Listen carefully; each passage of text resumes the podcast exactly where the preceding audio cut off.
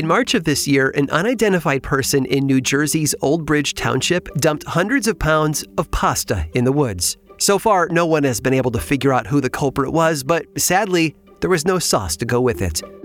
In Ecuador, grieving relatives at the wake being held for a 76 year old woman were surprised to hear knocking from an unexpected visitor, the deceased woman herself.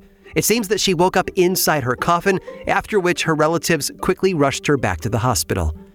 And earlier this spring, hundreds of people gathered at Cooper's Hill near London, England, to watch a bunch of runners take their mark. Their goal? To run faster than a rolling wheel of double Gloucester cheese as it made its way to the bottom of the hill 600 feet below. And the prize?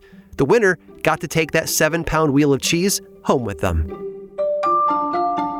Welcome to That's Just Weird, a podcast about all the weird things that have happened in our world both yesterday and today. I'm your host, Aaron Mahnke. Each week, That's Just Weird will take a short tour of the strangest news from around the world, dip into wild historical events from the past, and explore one larger tale that's sure to leave you shaking your head. So join me on a journey into this weird and wonderful world of ours. That's Just Weird with Aaron Mahnke premieres Friday, August 4th. Subscribe today on Apple Podcasts, Spotify, or wherever you listen to podcasts. Learn more over at grimandmild.com slash weird.